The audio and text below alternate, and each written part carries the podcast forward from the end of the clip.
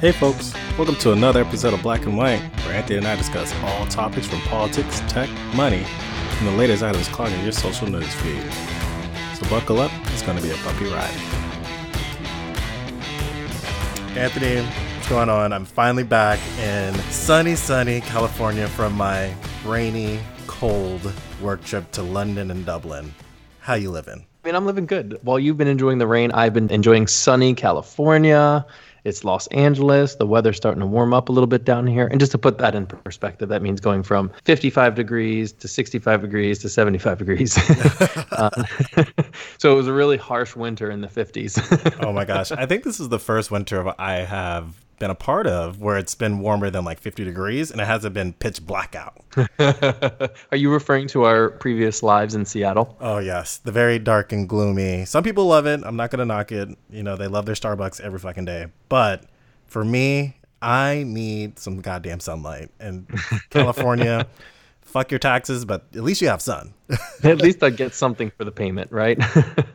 There's so many things going on this past week my newsfeed has been exploding. Goddamn, Trump's free. He's running like a goddamn tyrant. Free. We got the Iowa primaries that concluded and finally got the goddamn count right. And then we had New Hampshire. And if anybody thought it was going to be any difference, uh, did you look at the population of Iowa and New Hampshire? It's pretty white. I mean, it's really white. You know, I used to think, oh, that's what you described as middle America, but it's not even America at this point.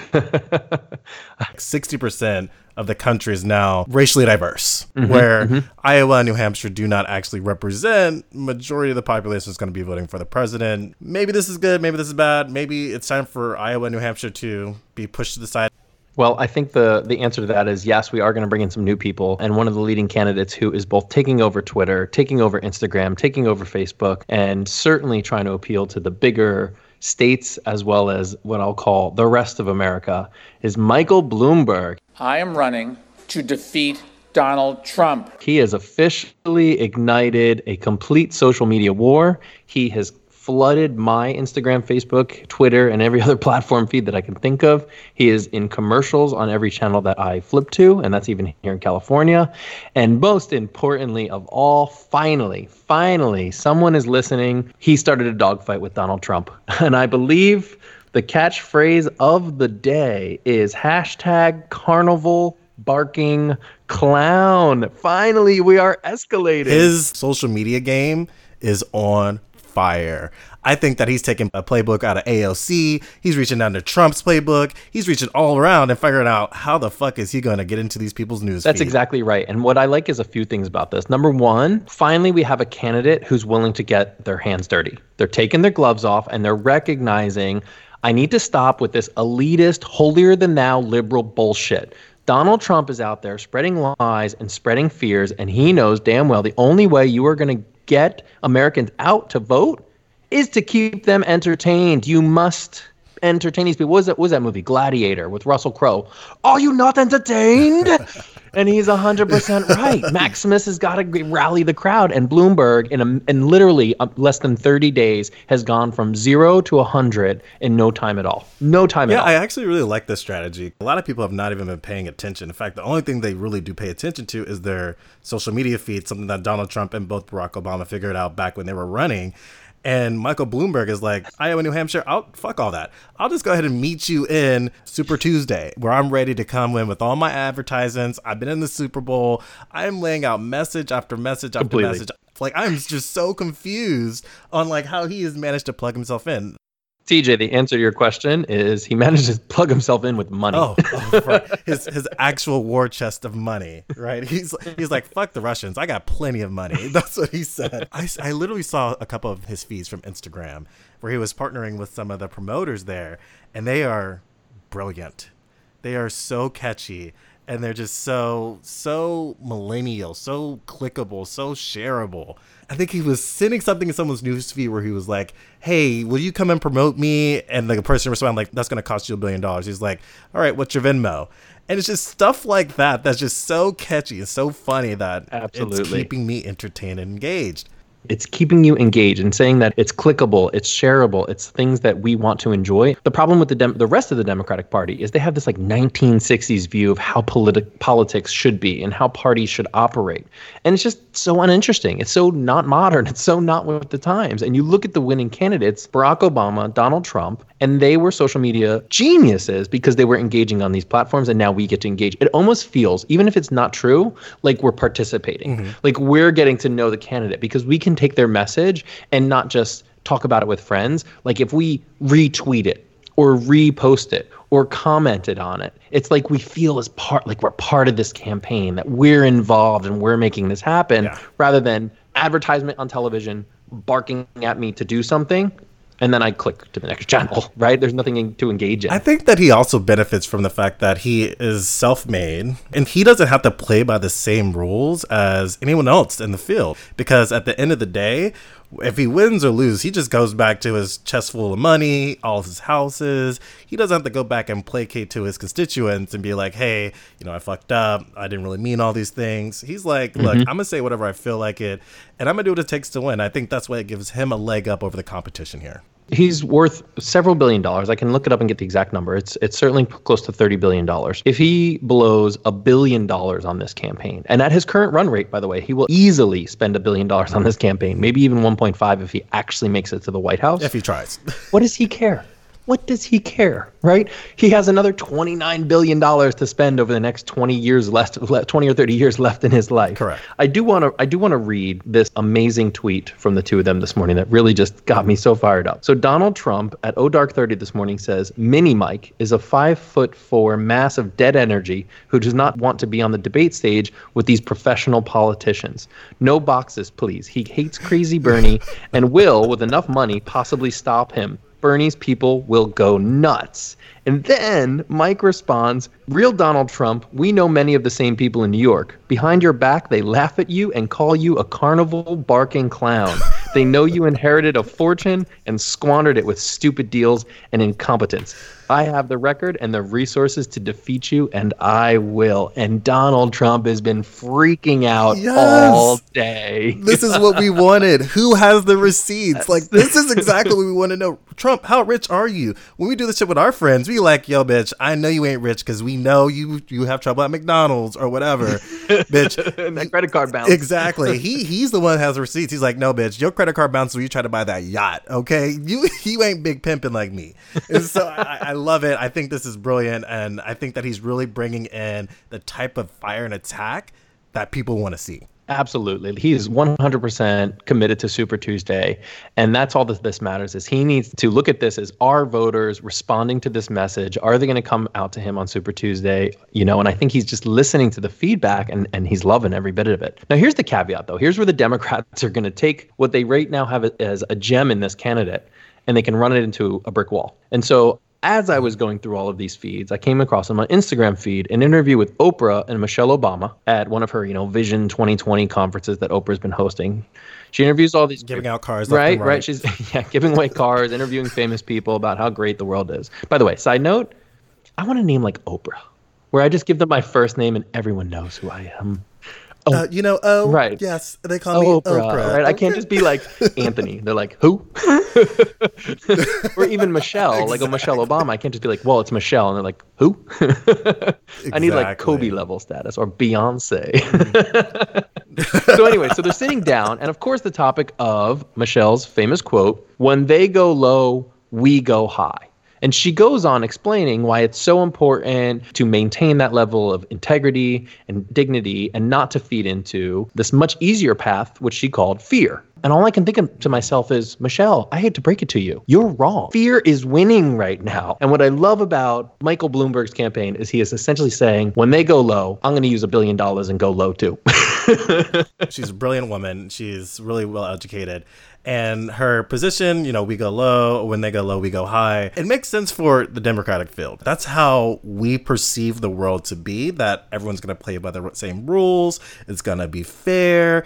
And if you've looked at the Republican playbook for the last couple of decades, that has not been true. They have been trying to find ways to undercut us, trying to prevent people from voting, block Democrats from appointing judges. Like at every turn, they have literally taken parts of the Constitution, agreements that they made in the past, and just flipped it on its head Completely. to suit them.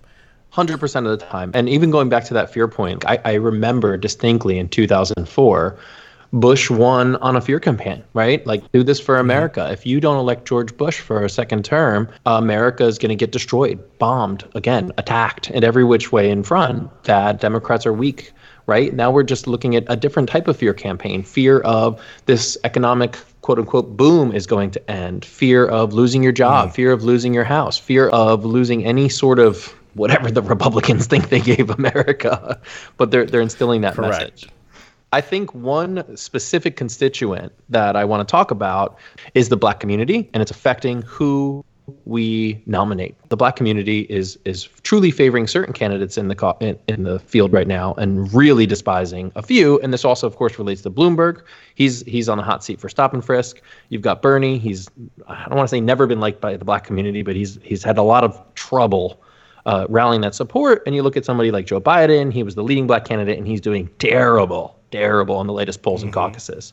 So first, what is your reaction to that? You know, that issue around black people trying to choose the candidate that they feel best represents them. these candidates, no matter Democrat or Republican, we've wised up to the fact that they have not always been true to their word. And that even some of the people that we did support in the past, like a Bill Clinton, especially when it comes to saying, like, hey, he was our first black president, mostly because of the Monica Lewinsky thing. But even still, though he has really strong black support. But as we unveil some of the things that happen afterward, those policies disproportionately affect the black mm-hmm, community, mm-hmm. we've started to notice that maybe some of these saviors that say that they're going to do things for us are not actually going to come true. Asking the black community to just get behind you because, you know, you're better than the other candidate, well, I don't think that's a, a very fair choice for them, right? What they really want is someone that's going to come down and say, We understand your problem. And by you starting in Iowa and New Hampshire, that's not going to get you any closer to understanding the black community. It's kind of like the Oscars. You're listening to yourselves over and over again. You have white judges, white panelists, and you're putting up the nominations that you feel are necessary. Say, mm-hmm. Hey, why is it that all these people that were winning are all white? Well, look at the people around you. And so, like, mm-hmm. that's kind of what we hear or what I perceive in this issue, which is like, you don't have black support? No, it's because you're not going to do the things to get the black support that's required. You're sitting in your echo chamber, and that's what's happening. I definitely think the the current situation in this country around racism, around incarceration, around economic economic inequality that over affects the black community is real. I'm glad that you brought up Bill Clinton because I think the policies that were passed in the 1980s and the 1990s and, and in some ways the early 2000s it's just now that we're seeing the effect of them. A lot of what had happened started to have a reversing trend under barack obama and that things have gotten better. And so there's this weird balance between yes policies especially in the 1980s and the war on drugs and the, in the 1990s really really destroyed families and lives and livelihoods of, of people across the entire spectrum of black and also latino communities in this country. My problem here is a i get the distrust but when it comes to politicians making promises they can't keep that does not just affect black people. That affects all of americans. The issues in this country around economic inequality income inequality can be solved for all people so long as you have the right policy right raising taxes on rich people and funding public education or funding public projects or public works projects or infrastructure projects, right? If the government has a policy to do that or a candidate is promoting that policy, that helps everyone. So my issue with this, what I'll call this black anti-white or anti-Bernie or anti-Bloomberg stance, my problem with that is what policy has one of these candidates proposed that hurts the black community or said differently isn't good for the black community. I get it. Mike bloomberg did stop and frisk. It was like mm-hmm. 20 years ago okay? We we are we are maybe it's 15 years ago. We are beyond that now. He's admitted okay that was wrong. Mayor pete has done nothing but try to for the most part promote I- ideas and concepts for our country policy concepts that are good for the community so i don't understand this animosity I think that we're raising the standard in which we are going to vote for a white candidate. Just saying that you're going to mm-hmm. create a policy that's going to be good for everyone, we've heard that before.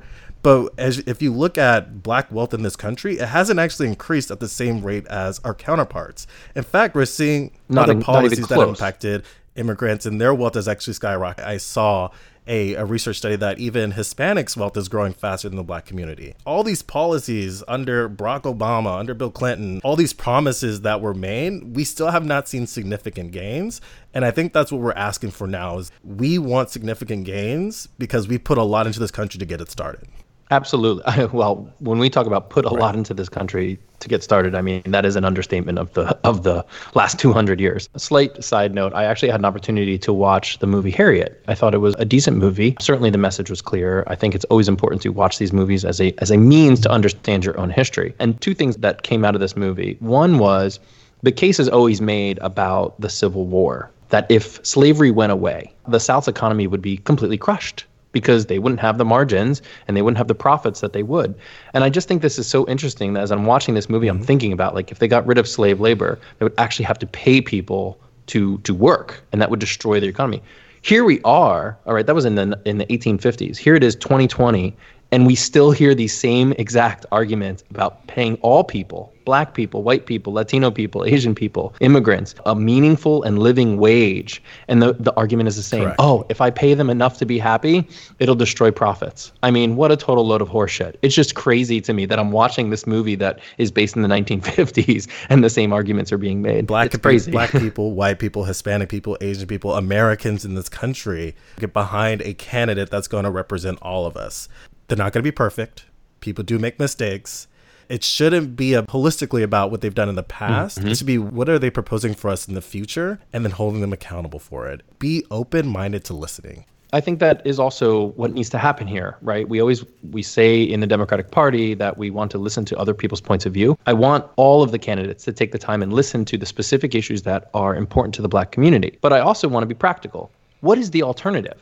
My concern here is that the community bitches and complains and bitches and complains and says, oh my God, no one's listening to us, no one hears us. Well, what is the alternative? That you either don't show up to vote and you get more of Donald Trump, in my opinion, would be a terrible idea. Like going back to the policy part of this, it's I think racist white Americans get infuriated when they see other groups of people making self-destructive decisions. And I absolutely think that crucifying a Democratic candidate with good policies simply because he doesn't come off or she doesn't come off as black enough is a very self-destructive thing to do. I really just firmly believe that like you have to be practical. Otherwise, you will alienate the people that are trying to help you. You will alienate if Mayor Pete or Bloomberg or Sanders become president and you've made a point to like crucify them about the black community, then now you've lost a seat at the table when the time comes. There's a lot of unknowns about Mayor Pete. The information that's coming out about how he's running his current campaign is not helping. Where they're saying people that are minorities in his campaign don't feel like they have a voice, right? They don't feel like they're being listened to. How can we expect someone to speak up for mm-hmm. us if within his own campaign he cannot quash these same issues? Yeah, I, I think that is, it, and it goes back to your point. Is like these candidates have to do the little things. They have to engage with the community. I, at first, when I Correct. see these candidates going to the black church or the black assembly, they seem so out of place. So they, they need to work on that and spend the time to say, how can I get something meaningful out of this rather than just a photo opportunity or a video opportunity? I immediately go, wow, that looks awkward and fake. There are certain segments of the population, when you go down to South Carolina, Georgia, Alabama, Mississippi, things like that, that you're going to have to go make those type of appearances because that's a part of their culture. Mm-hmm. Us on the West Coast, you know, we're a little bit more laid back. You know, you can go meet us at the town hall or you can find us at Chipotle. But either way, I mean, you can come and get your message across. You can meet people where they are. Some of the things that Pete could do to really speak to this is one, he can confront it and be honest. Mm-hmm. Talk about some of the things that happened in the places that he was the governor and tell him either why he failed and acknowledge that failure. I don't think there's anything wrong with saying that, but by not acknowledging it, it's almost even worse. So in Bloomberg's case, he's doing the right thing by saying, yes, you know what? I did do stop and frisk. Yes, crime went down, but there was these consequences. We're going to fix that. I don't agree with that. That was a long time ago. Let's move forward. I'm all about that. And I agree with you 100%. So Pete, go out there and be honest. I mean, I'm interested to hear from you. I'm a college educated mm-hmm. black man that's living in California.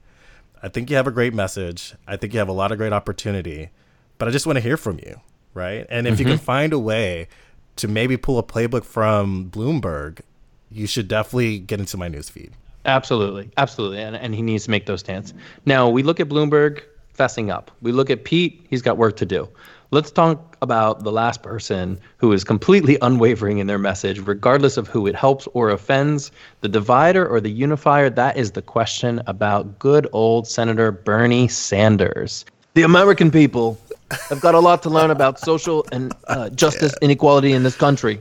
The millionaires and billionaires don't give a goddamn about your Oh lives. And Jeff. Bezos and Amazon create these fifteen dollar an hour jobs, and it's leaving you in nothing but poverty because you still got a thousand dollars a month in student loan payments. But if you elect me, free healthcare, free college, free food, free.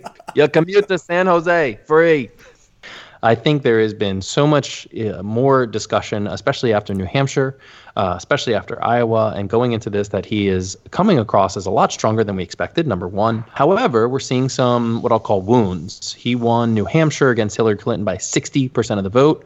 That now plummeted down to some 28, 29% of the vote. Donald Trump, of course, tweeting in his in his rants against Bloomberg that he would much rather run against Sanders because, to quote him, Sanders has a loyal and real following. I think Wow, he's punching that is below a the strong belt statement. there. He's essentially saying that, yeah, he's he's literally hitting them both at the same time with the same punch. But but Sanders has a strong and loyal following. I do agree with this. We, you know, we can call them Bernie Bros. We can call them whatever. Sometimes they can be a great thing to have if you're the candidate, and they can Mm-hmm. be awful to have in a debate because they are unwavering and they can get vicious. So. Let's start with how do you feel about Donald Trump's comment? Bernie Sanders does have an issue. The challenge is going to be for him. Mm-hmm. You have a strong following. You have a lot of great ideas, but it's built on this premise that a whole bunch of young people are going to come out and vote for you. And I think Donald Trump sees an opening there. And as far as going for Bloomberg, honestly, I Mm-hmm. Just think he's afraid. Because regardless of who comes in Donald first or last, it's all going to be about the, the final nomination. Because the final nomination is going to carry the votes e- either way. So you can call them fake followers, real followers. Regardless, they're going to come out and vote. Bloomberg is the best counter puncher, and also he has this sneaking habit of being the the I might be just another rich white man to get all the other people that might be racist to get on his side too. And I think that Donald Trump sees that. I think Donald Trump sees like, oh my god, this is an, a legit businessman. I don't want to go against him, even if I do think that his following is very weak. He is someone that could really punch back and say, I am a legit American businessman. And I know all your dirty secrets, bitch. It is absolutely a double take on behalf of Donald Trump to try to switch the focus on Sanders rather than Michael Bloomberg. I think he is absolutely afraid to run against Michael Bloomberg because Michael Bloomberg is not going to hold back on anything. I think, in terms of Bernie Sanders' loyalist followers, yes, he has loyal followers in the Democratic Party. Yes, he can pull in 25 to 30 percent of those followers. In my opinion, is not going to get 51 percent of those of the people that are voting in the swing states that matter in Ohio, in Florida, in Pennsylvania, in Virginia, in Michigan, and Nevada. And when we start to go and see diverse communities, communities that are Latino, that are Black, that are immigrant, that are Asian, and not just straight white men, we're going to have a much different discussion about this. And so, as much as I love Bernie Sanders, I've been a Berner for six years now. I've supported his boldness. I've supported his authenticity. I've supported the fact that he's brought some serious issues to the national stage, eliminating college debt and college costs altogether, especially over time, and, and at least getting people some form of health care is absolutely the right direction that this country needs to go in. But I have to say, I think it's time to retire Time to Bernie retire Sanders. Bernie Sanders. you know, Bernie Sanders has done a really great thing for the Democratic field. I think that we can that that should not go unsaid, which is focusing the Democrats on problems that are really impacting Americans that we really do care about. College education, we care about. Healthcare, we care about. To my to your point about Petey, I hope that he doesn't fall into the same mishap of staying too centrist for too long to come out and say mm-hmm. like, yes, I do believe that we have done a disservice to the, the nation's millennials and the Generation Zs by saddling them with debt. Yes, we've done a disservice by going and raising the deficit. Yes, we've done a disservice by saying that the only thing that we care about is the unemployment and the stock market, but not but not providing a ladder of opportunity for these people to make it. Now is the time for him to go ahead and start sicking in like that centrist, maybe a little bit to the right of Bernie, and maybe to a little bit of the left of Klobuchar. But get your get your point out and make it be heard. Get your point out, make it be heard. I think there's a clear message coming from at least this black and white podcasters, and that is uh, Bloomberg, you're doing phenomenal work. Keep tweeting. Petey, you're doing Keep phenomenal tweeting. work. Step up your game. Oh my gosh, I wake up every night. I'm like, oh my god, is there another tweet? That's how you know the shit's working. when I'm anticipating a motherfucking tweet, uh, Petey, get your fucking social media team on this. You need to get your shit together because if you don't, Michael Bloomberg gonna make a fool out of you. Absolutely. And on that note, everyone have a phenomenal day. Uh, thank you for listening to today's podcast episode of Black and White. We want to hear from you. Shoot us a message at blackandwhitepodcasters at gmail.com. You can find us on Instagram at Black and White Podcasters or Twitter at blackwhite underscore Revo. Want more Black and White? You can find us on Apple Podcasts, Spotify, Stitcher, wherever you get your podcasts. Have an awesome day.